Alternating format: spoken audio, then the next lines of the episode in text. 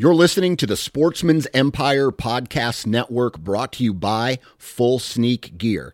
Check out their entire lineup at fullsneakgear.com. Also, be sure to check out our entire stable of podcasts at sportsmansempire.com. New from Moultrie Mobile, the Feed Hub offers first of its kind cellular connection and control for nearly any spin cast feeder on the market. When used with the Moultrie Mobile app, you can monitor feed and battery levels, run feeders on demand, receive alerts when feeders are clogged, and remotely adjust feeding times. The Feed Hub is ideal for anyone who maintains feeders. Remove the guesswork and save time by planning feeder maintenance before you drive to your hunting property. For more information, visit moultriemobile.com. You're listening to the Sportsman's Nation Podcast Network, powered by Interstate Batteries. From your truck to your trail camera, Interstate Batteries has you covered. Visit your local Interstate Battery store today or online at interstatebatteries.com. Interstate Batteries, outrageously dependable.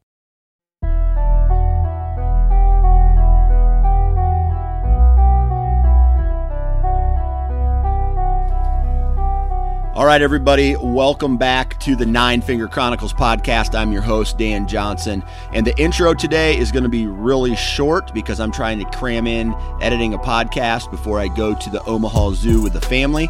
And uh, today, we are going to be joined by a new friend out of West Virginia.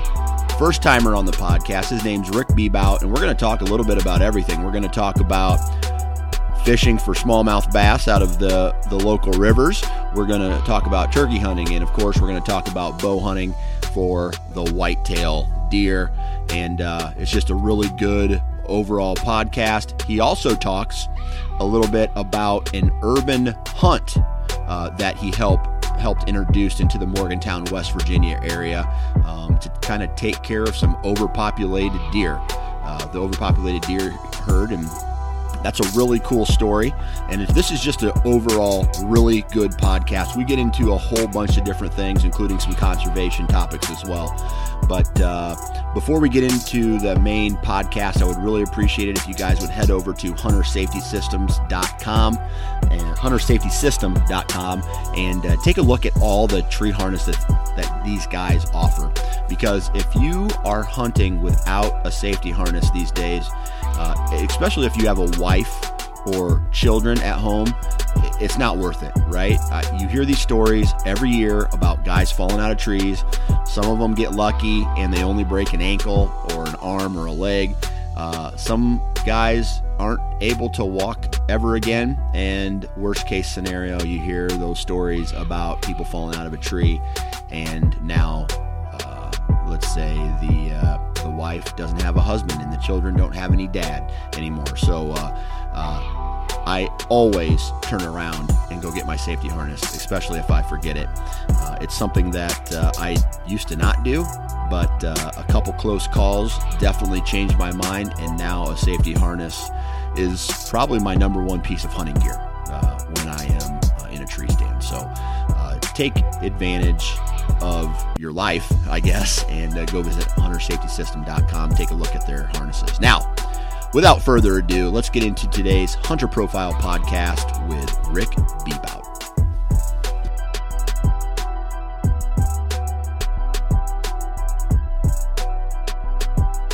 All right, on the phone with me right now, Mr. Rick Bebout. How you doing, man? Great. It's a beautiful sunny day here in Morgantown, West Virginia. Tell you what, I wish it was a beautiful sunny day. We've had like three days of rain in Iowa. The I, some of the farmers are getting their crops in, but a lot of them are not, and uh, we got flooding. And I just I just want want it to dry out and be sunny for a couple days so I can go mushroom hunting.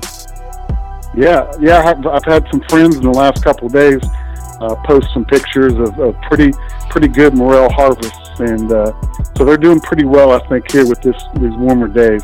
Gotcha, gotcha. So you mentioned you lived in Morgantown, West Virginia. What do you do for a living?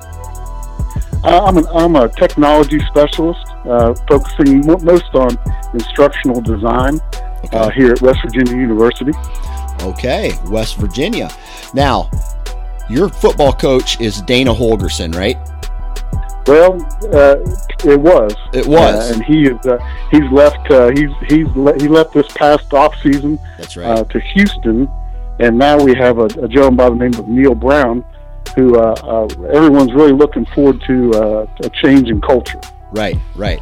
Okay, so I have I I know this isn't relevant anymore, but I have to tell you a a story about the Let's old the old football coach Dana Holgorsen. All right, so Dana, when he was in college, he played for a very small, or he started off playing for a very small uh, college called Iowa Wesleyan, and that's in my hometown of Mount Pleasant, Iowa. And e- every once in a while, the football players they would come over and just hang out with the kids during recess, right? And uh, Dana Holgorsen would come and he would play uh, football with us, and that was back when, when we could play tackle football uh, at recess. Yeah. And so I remember uh, running out for a pass. Him throwing a bomb to me, I caught it and a touchdown. So for some reason, I think that's awesome. So I tell everybody, like, "Oh, the coach, uh, head coach for West Virginia, now Houston, uh, he uh, he threw a touchdown pass to me when we were playing football at recess." And I think I was like, "Oh, fifth grade, fifth or sixth grade, or something like that." So uh, I always get a kick out of telling that story. That, that's a great story. And, and you know, I grew up here, and, and when we were growing up, we played Pop Warner football, and oftentimes um, our coach would bring some of the football players at WVU to our little end of year banquet. And I remember looking at those guys like you know, like people look to NFL stars now. Right. You know, when you're eight, nine, ten years old, you look at these guys you see on TV, you see in the newspaper every day, and you're just awestruck by by these guys. So I can totally relate to to that story. Yeah, it was awesome. Um, and then uh, let's see here. So he's gone to Houston now. Uh, is is West Virginia a big like a big football state? Uh, you know, it's it's the the the the Mountaineers are pretty much the team for most of the state. You know, there's Marshall University in in the uh, southern part of the state, but I think a lot of the the population relate to WVU football.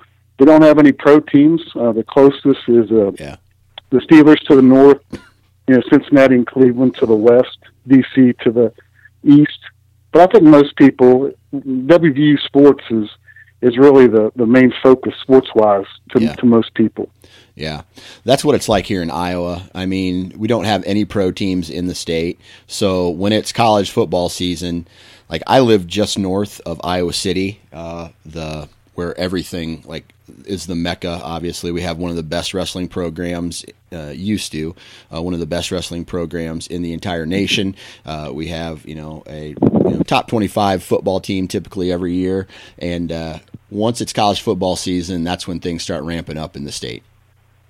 Yeah, how far are you from I- from Ames? Uh, I'm about two hours, well, two and a half hours from Ames. So Iowa State, yeah, that's where because you guys are in the West Virginia's Yeah, in the Big Big 12 Twelve. now. Yeah, that's right. Yeah, that's yeah. right. So yeah, this Yeah. uh, there's I would say 75 percent of the state roots for uh, the Hawkeyes, and the other 25 percent root for the the Cyclones. It's more of a localized uh, thing, but nonetheless, uh, it's very competitive. Nice. Yeah, yeah. But we're not here to talk about college football. Although I could I could talk about it because that's it's like my second favorite thing to do other than hunt is watch college football. I agree. I agree. So, how have you had an opportunity to go out turkey hunting this year? Yeah, you know, I've been out a couple of times and uh, was successful. Uh, the the first week our season opened, uh, I want to say the 15th of April. I think on the 17th or 18th, I took a, a pretty nice bird. Um, I think it had about an eight inch beard. It was a two year old. Yeah. Uh, just had little pimple spurs, full fan though. And then um, the weather, you know, really wasn't friendly. There had a lot of cold mornings, rainy mornings, and the birds have just have really acted weird this year. And um, I just kind of kind of gave up on them. I might get back out a couple times, but it's just uh, it's frustrating when you go out and and they're they're shut up and it's cold and it's it's just not really turkey hunting weather. You know what I mean? Yeah, I hear that, man. I uh, my wife was lucky enough to get one right off the roost uh, on opening day of the second season here. But you got yours with a bow, right? Yeah, Yeah. yeah. That's uh, I think it's the the fourth fourth bird I've, I've taken with a bow. Yeah. So I only really dedicate three days out of my entire year to turkey hunt. I wish I could do more. And if I could do more, I'd probably start chasing them with a bow. But I have never shot a turkey with a bow. And every year that I don't do it, it makes me want to do it even like I want to put more time and energy into doing it the following year. And I just, I always procrastinate. And I'm just like, all right, well, I'm just going to use a gun because it's easier. Well, and it's great though. You're getting you're getting your wife, and I've kind of followed some of the things you're doing with your uh, with your family and making it a big production. And I think you have a, a kind of a, a short video coming out pretty soon, right? About yeah. the whole family experience in the turkey hunt, which is fantastic. Yeah, I'm get it's that should be here pretty soon. Actually, I'm I'm excited. I, I got actually got a text yesterday from well, let's see, I don't even know. Today's May 1st when we're recording this, and uh, um, so yesterday I got a, a, text from the camera guy and editor who says he's going to knock. He should be getting me a trailer uh, by the end of this weekend, uh, starting next week. So I'll be posting that on social media, and hopefully, uh, I, I, know it's going to turn out awesome. I'm I'm excited to get it out. That's good. That's great. Yeah, people people I'm sure will be really anticipating uh, getting a hold of that. Yeah, absolutely. So is is turkey hunting something that you like you go crazy about, or is it just something to do because you can't deer hunt all year round? Uh, yeah, it's something to do between the end of deer season and the beginning of of uh, smallmouth bass uh, in in in late April and May. It's, gotcha. I like it, and I, and I, I respect the turkeys, uh, but it's not my my uh, not 100% in my wheelhouse. You yeah. know what I mean? Yeah. Uh, I have friends and relatives that that live for it and can spend all day. You know, if I go out and sit past 8:30, uh, that's that's my attention span.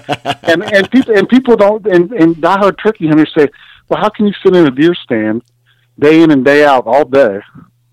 And you can't sit till ten o'clock in the turkey woods, and they just they just don't understand. Just if they're not gobbling and there's not a lot of action, I just can't do it. Yeah, yeah, makes sense. I hear that, man. Um, but smallmouth bass, you mentioned something that is literally my favorite fish to catch. I love catching smallmouth bass. Uh, just I I call them the bicep of the water. Right? They're just like this this strong fish that is aggressive. It fights a lot.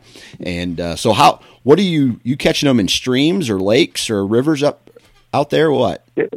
Yeah, so we we're really fortunate here in the state. We have a number of uh, medium to large rivers all through the state uh, that have really great populations. Uh, we fish. Uh, I have a, a little um, 14 foot whitewater raft. has a three seat frame, and uh, we we fly fish for them. We, oh. we spin fish for them, and uh, I tell you what. I mean, that's you know, once May gets here, uh, really May through middle of June, it's great. Uh, once the water temps, uh, water levels drop with with the summer, uh, it gets a little tough to to get on some of the smaller rivers. But then things pick up about September, uh, and I'll fish all the way into the first of October.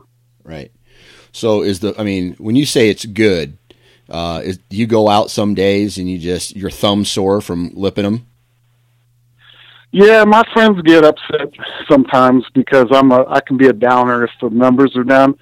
But on on most of these rivers, I mean, between fifty and seventy five fish is uh, is what I expect. You in, know, in a day. In a, in a day. In a day. In, in, in total, uh, in the boats.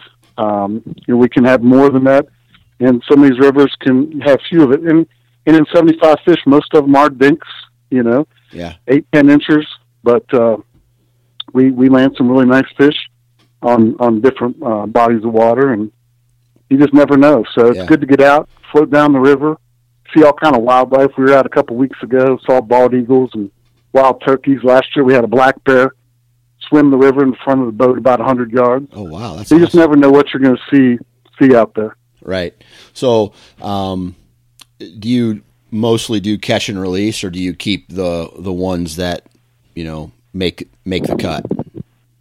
Yeah, I let them all go. Uh, usually, if I eat fish, uh, my my my dad is old school, uh, and uh, I take him. I, I have a good bit, and uh, we'll hit some stock trout streams.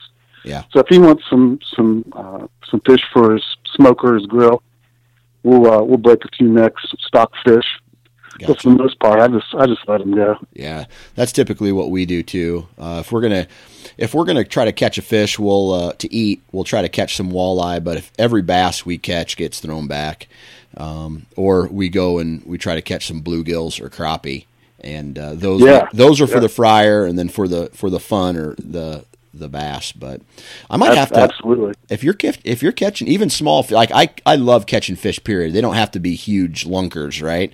I might have to sneak out to West Virginia and force you to twist twist your arm and force you to take me uh, smallmouth fishing one of these days.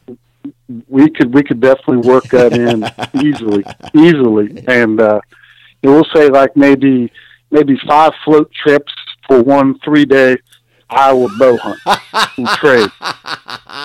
Man, I wish it was that easy. If I had my I own, know. if if I had my own property, I'd be like, "Come on out, everybody! I'll trade you this hunt for this hunt and this this uh, adventure for that adventure." I would do it, but man, I feel like no trade no trade required. If you can get three days in the next couple of years and get out here, we'll uh, we'll make it, Make it happen. happen. I mean, it's just lights out. May May and June is is lights out. that's Uh, awesome. I'm just I'm trying to get out of here from the office uh, probably next week, a couple days, and then leading up to Memorial Day is when it fishes the best. Yeah. So you mentioned fly fishing. I have a fly rod hanging in my garage and I practiced with it a couple times, you know, not necessarily bad, but definitely not good. Um, how long did it take you to learn how to fly fish? Well, it, it's it's a lot of work. I was fortunate to have some friends and family that were really good at it. So just tagging along with them and watching and, and listening and having them, you know, uh, intervene and and show me things. But it's really not that that difficult uh, once you get out there and and have some time to put to it. Uh, and those bass bugs are so big, and if you have a heavy rod and good line and, and decent equipment, you can you can cast them pretty easy, especially out of a boat. You know, you don't have to worry about trees. Uh, really, you just have to worry about snagging your your buddy's head. Uh, the other guys in the, the other guys in the boat, but that's really it. Yeah. You know. What are, what are you using for uh, a, a fly or